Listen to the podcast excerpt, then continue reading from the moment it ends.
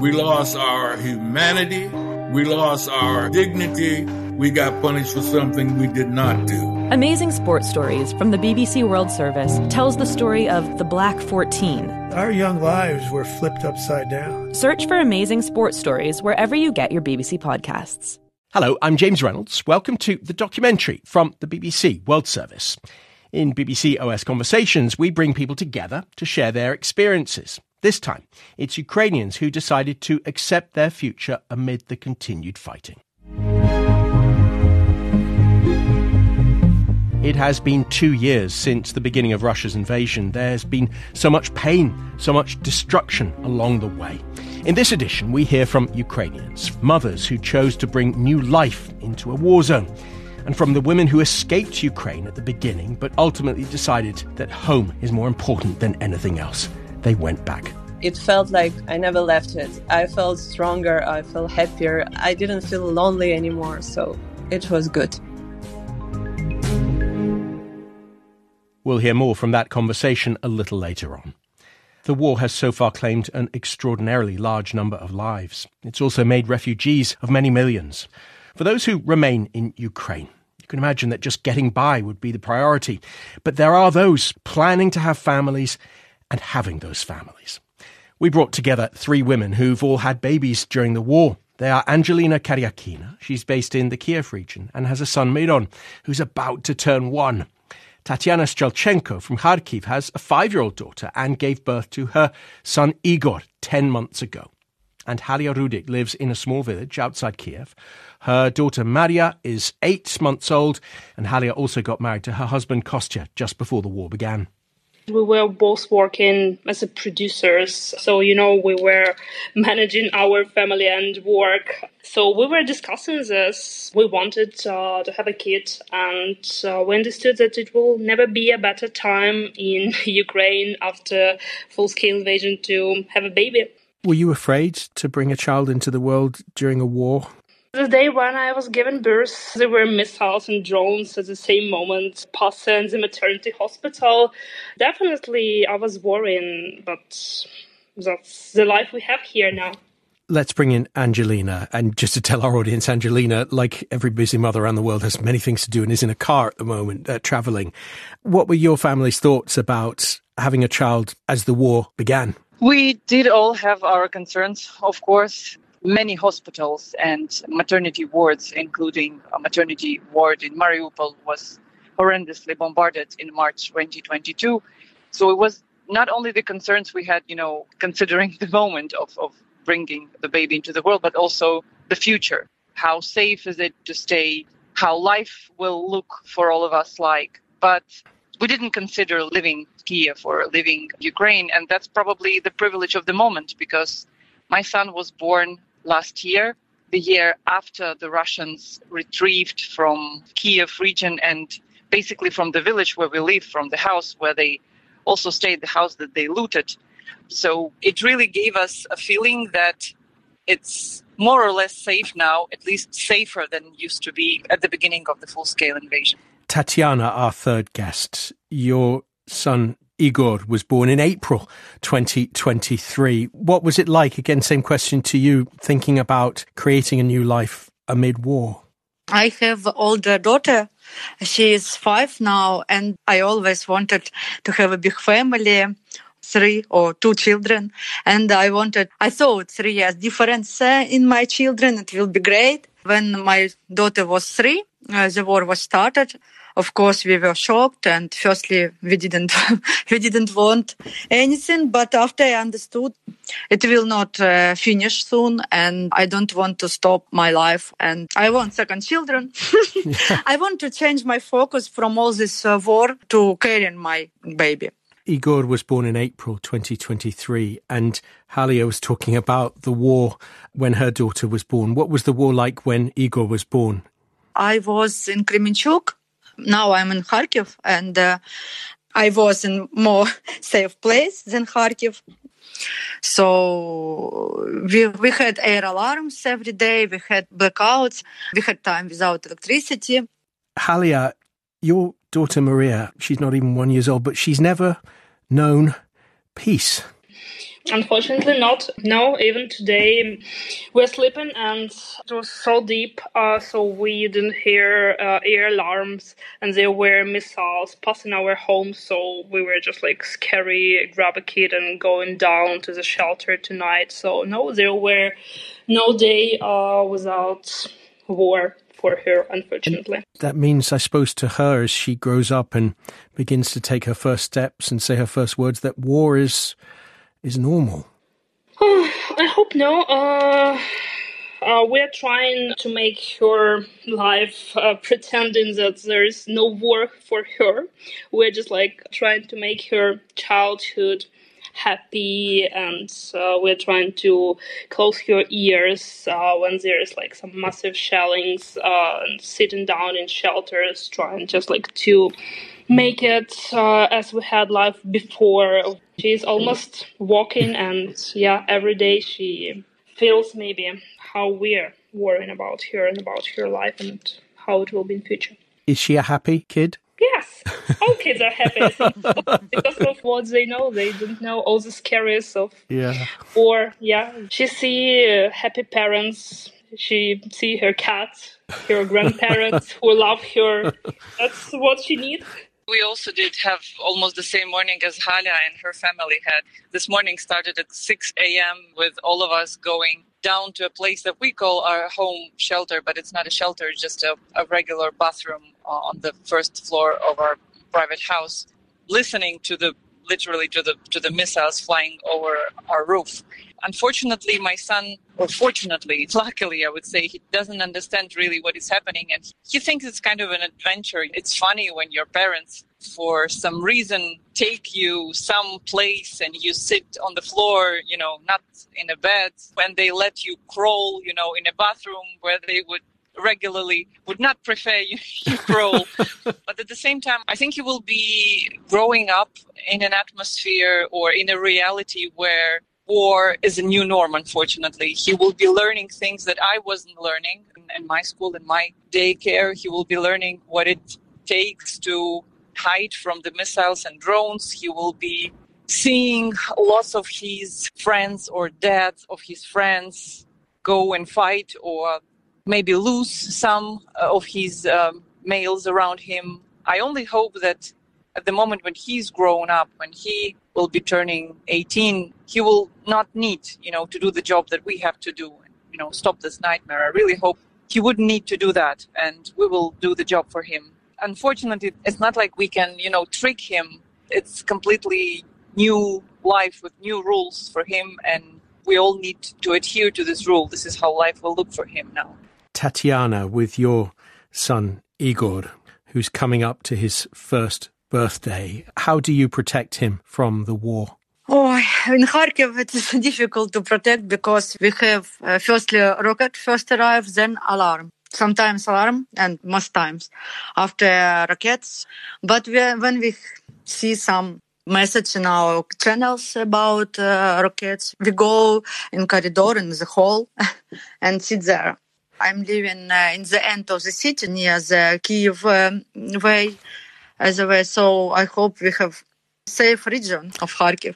Listening to Tatiana, I really need to stress that, of course, I'm in a very much privileged position because Kiev is one of the most defended cities right now with all the anti-aircraft defense and everything that we have here. Even, you know, with the number of ballistic missiles and drones that are sent in Kiev region and in Kiev weekly, I mean, these are numbers incomparable to any city in the world. It's still quite strong and it gives us this feeling that we are defended, you know, and, and, mm-hmm. and we can stay here. But at the same time, women with children or pregnant women who are staying in other places in Ukraine under constant threat, this is something that we also need to consider and understand. And the number of choices that these families have to take daily decide whether they stay or go, whether they pick daycare or school in their home city or in the home village where they have family and support and places that they know or a job is very, very hard and challenging.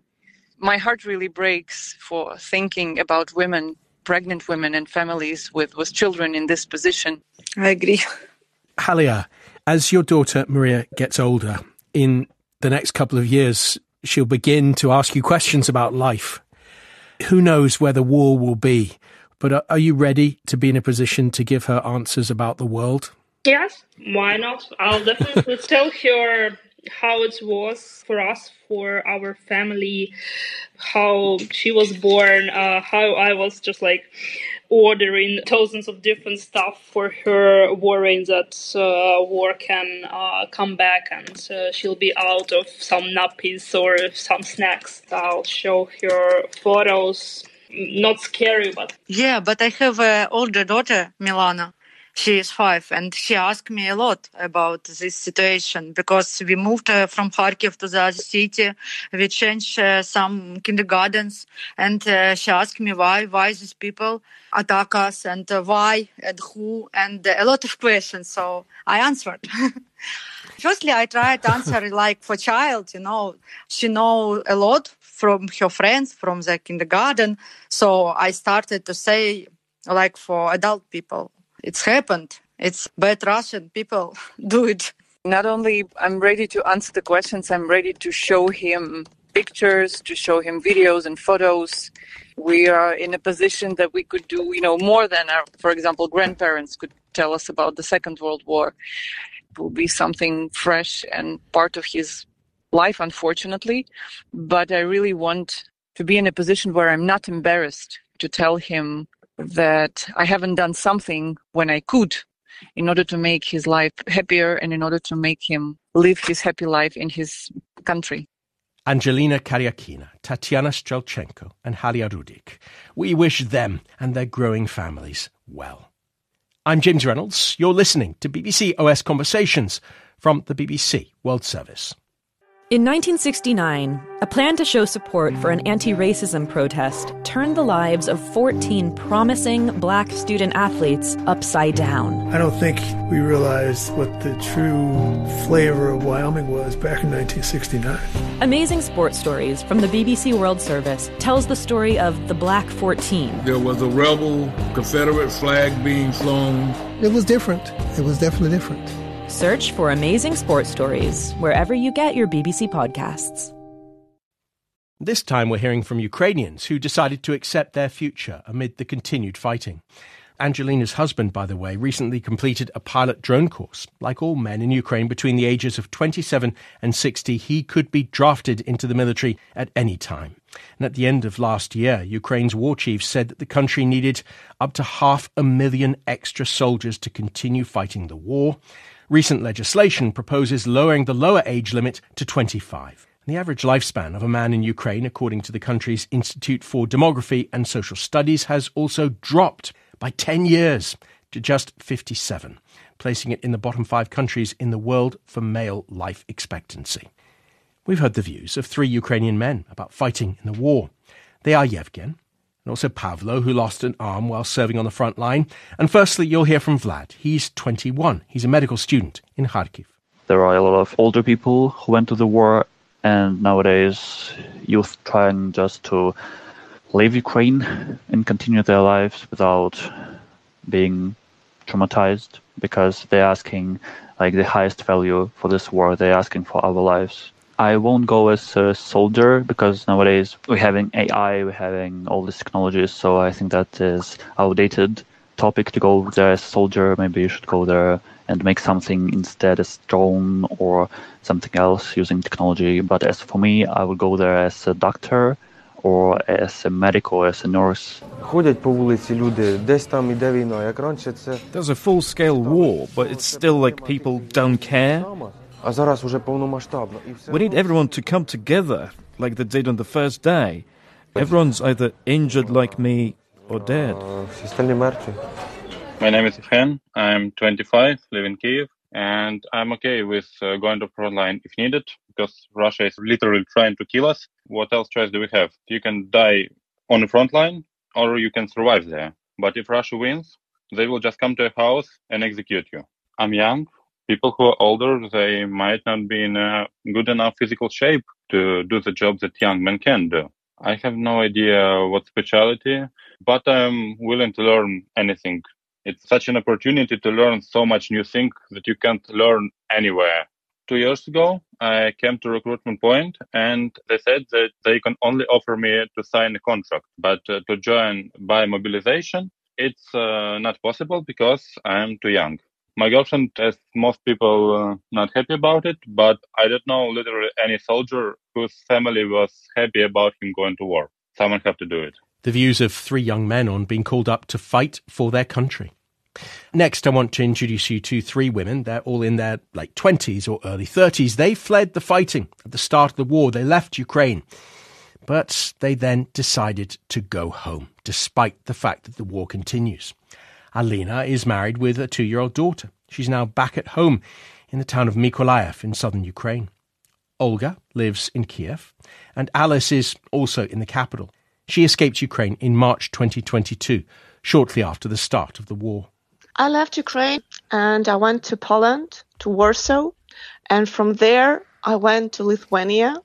I stayed there for 10 days or 14 days, something like that. And then I moved to Madrid, Spain.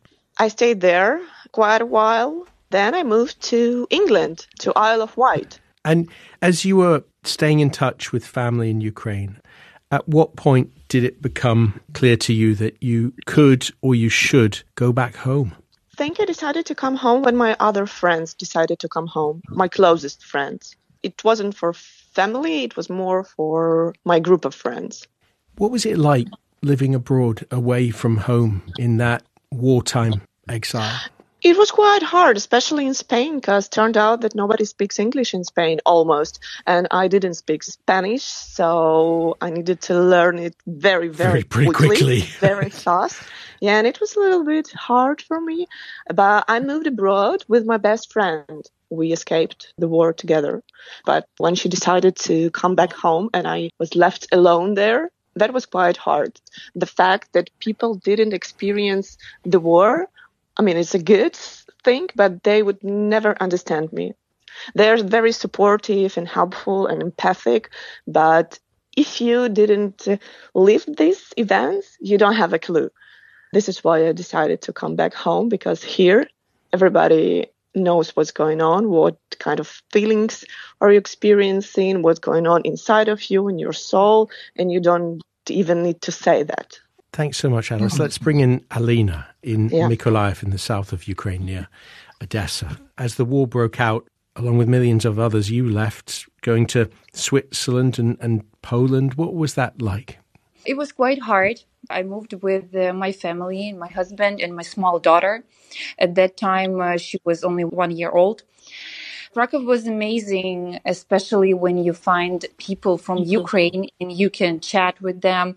They have the same problem, same issues to talk. Your child can find Ukrainian children as well. But of course, truthfully speaking, it's not leaving you waiting waiting till the time when somebody gonna gonna come and tell you you can go home but in my situation i got the sickness and uh, it was the reason we decided to go back home I want to bring in our third guest, Olga, who's currently in Kiev.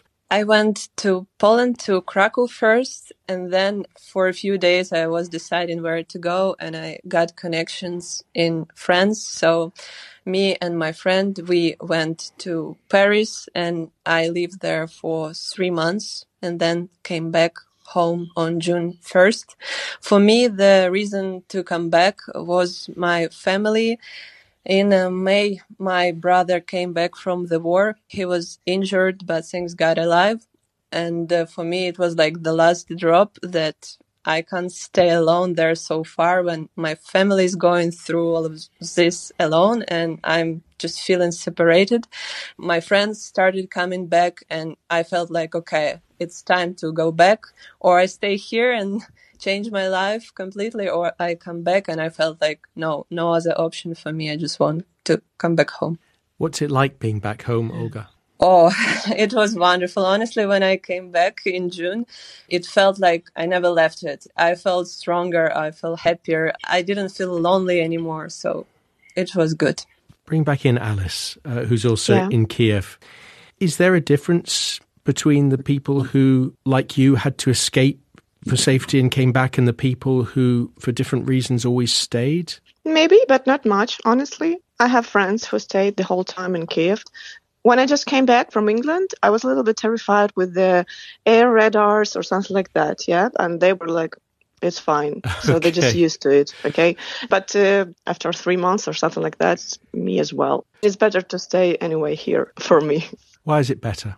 I don't know because it's my motherland. All of my friends are here. My family is here. My mom joined the armed forces and now she's on rotation, so I can see her. She's not on Donbass. Also, we can develop here. You know, when you're here, you can educate people, you can volunteer, you can do way more. It's true.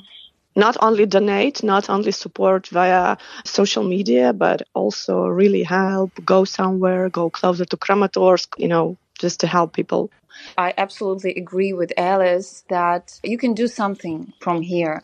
I mean, you understand the situation, so I can speak only about Mykolaiv. I understand the needs of people here, my friends, our relatives. You can help um, definitely inside the situation. Absolutely. I feel the same when I was reading news. It felt much more overwhelming than when you are here. The same right now. For example, if we sometime go abroad for some short period of time and then something happened and we are there, like it's mind blowing when you are there and you don't know what's happening right now in your area. And here, even it's so dangerous and risky, but you feel much better in your heart, in your spirits when you're here with your community, with your people. Like it's crazy, but it feels better. You've all said Yeah. the same thing. That's so interesting. And for all three of you, no one knows what the course of the war is is going to be like. And of course, Ukraine's going through some really difficult moments at the moment about the supplies it's getting or not getting from the West. But do you all envisage having to leave again, or are you now for good back in Ukraine? Alice. Yeah, I think I, I would rather stay here and help here. I can come and go for something if our soldiers need something, for example, cars or something like that. Sometimes I go abroad, but no, I think I will stay here. I think girls also should go and learn how to shoot, how to give medical um, support or things like this, just in case. I have the same feelings and thoughts that I, I don't imagine going abroad again for a long time. We hope for the best. I also, I want to be here, support my family as much as I can. Even, I don't know, small things that you can do here for people around you. It feels like that you are more needed here than when you go abroad. For me, it's a hard question. From the one side, I feel that I'm doing something necessary here. I feel my nation. I feel my roots. I want to help and support, but I do have a small child. My town is much more closer to, let's say, the Kherson. It was occupied. Right now, it's fine. But anyway, the situation it's not so good. And if something is going to happen in my region, probably I'm going to take it, my daughter and I will leave. But I hope that everything is going to be fine and we're going to stay here till the end. Not the end, the end, but uh, it's going to be the good end. Till the victory. yeah, still the victory, right? Olga, Alina, and Alice, who all decided to go back to Ukraine. They are now finding some reasons to be positive, even though the bloodshed continues in what appears now to be a war of attrition. And for a different perspective, I wonder if I can point you towards another BBC documentary podcast. It's called Two Years of War Voices from Russia, available wherever you download your podcasts. I'm James Reynolds. You've been listening to the documentary from the BBC World Service.